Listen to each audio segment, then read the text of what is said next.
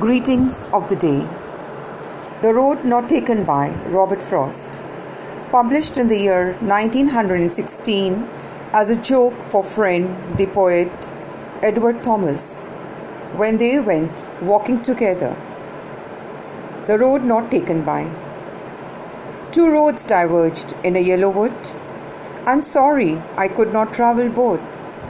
And be one traveller, long I stood and looked down one as far as I could to where it bent in the undergrowth. Then took the other as just as fair, and having perhaps the better claim, because it was grassy and wanted wear, though as for that the passing there had worn them really about the same.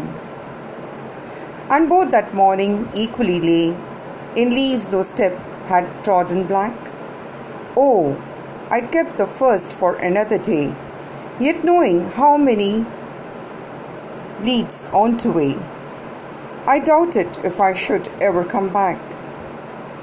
I shall be telling this with a sigh.